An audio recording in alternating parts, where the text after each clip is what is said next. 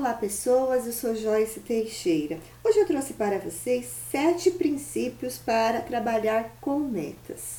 O primeiro princípio é para que você diga o que você quer e não o que você deseja evitar.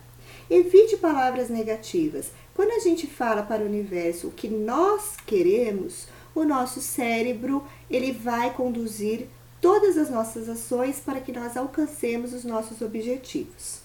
O segundo princípio, faça suas metas serem desafiantes, porém realistas. Sonhe alto, mas tenha certeza que você vai conseguir alcançar a sua meta. Terceiro princípio, esteja no comando, tenha as ferramentas necessárias. Faça um planejamento de como você vai alcançar as suas metas, passo a passo do que você deseja fazer. O quarto princípio, meça o progresso.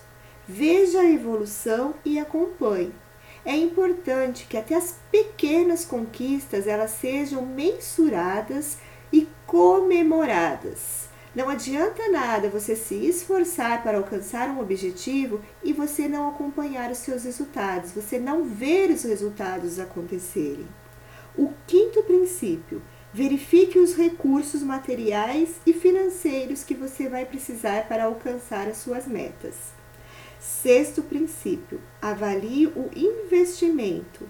Você tem condições de investir tempo, fazer investimento financeiro, se for o caso, para você alcançar o seu objetivo?